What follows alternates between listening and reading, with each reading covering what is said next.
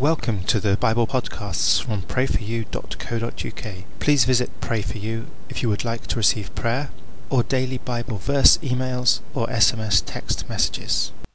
Matthew chapter 6. Be careful that you don't do your charitable giving before men to be seen by them, or else you have no reward from your Father who is in heaven. Therefore, when you do merciful deeds, don't sound a trumpet before yourself, as the hypocrites do in the synagogues and in the streets, that they may get glory from men. Most certainly, I tell you, they have received their reward. But when you do merciful deeds, don't let your left hand know what your right hand does, so that your merciful deeds may be in secret. Then your Father who sees in secret will reward you openly. When you pray, you shall not be as the hypocrites, for they love to stand and pray in the synagogues and in the corners of the streets, that they may be seen by men. Most certainly, I tell you, they have received their reward. But you, when you pray, enter into your inner chamber, and having shut your door, pray to your Father who is in secret, and your Father who sees in secret will reward you openly. In praying, don't use vain repetitions as the Gentiles do, for they think that they will be heard for their much speaking. Therefore don't be like them, for your Father knows what things you need before you ask Him. Pray like this, Our Father in heaven, may your name be kept holy. Let your kingdom come. Let your will be done, as in heaven, so on earth. Give us today our daily bread. Forgive us our debts, as we also forgive our debtors. Bring us not into temptation, but deliver us from the evil one. For yours is the kingdom, the power, and the glory forever. Amen. For if you forgive men their trespasses, your heavenly Father will also forgive you. But if you don't forgive men their trespasses, neither will your Father forgive your trespasses.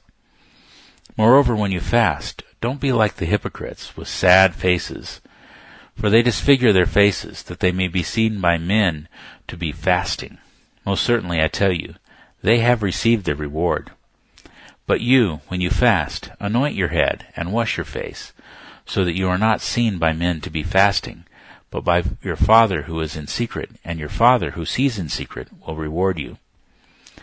Don't lay up treasures for yourselves on the earth, where moth and rust consume, and where thieves break through and steal, but lay up for yourselves treasures in heaven, where neither moth nor rust consume, and where thieves don't break through and steal.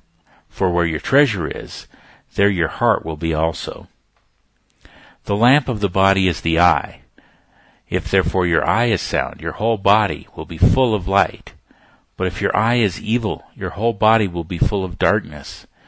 If therefore the light that is in you is darkness, how great is that darkness? No one can serve two masters, for either he will hate the one and love the other, or else he will be devoted to one and despise the other. You can't serve both God and mammon. Therefore I tell you, don't be anxious for your life, what you will eat, or what you will drink, nor yet for your body, what you will wear. Isn't life more than food, and the body more than clothing? See the birds of the sky, that they don't sow, neither do they reap, nor gather into barns. Your heavenly Father feeds them. Aren't you of much more value than they? Which of you, by being anxious, can add one moment to his lifespan? Why are you anxious about clothing? Consider the lilies of the field, how they grow. They don't toil, neither do they spin. Yet I tell you that even Solomon in all his glory was not dressed like one of these. But if God so clothes the grass of the field, which today exists and tomorrow is thrown into the oven, won't he much more clothe you, you of little faith? Therefore, don't be anxious, saying, What will we eat? What will we drink? Or with what will we be clothed? For the Gentiles seek after all these things. For your heavenly Father knows that you need all these things. But seek first God's kingdom and His righteousness, and all these things will be given to you as well. Therefore don't be anxious for tomorrow, for tomorrow will be anxious for itself. Each day's own evil is sufficient.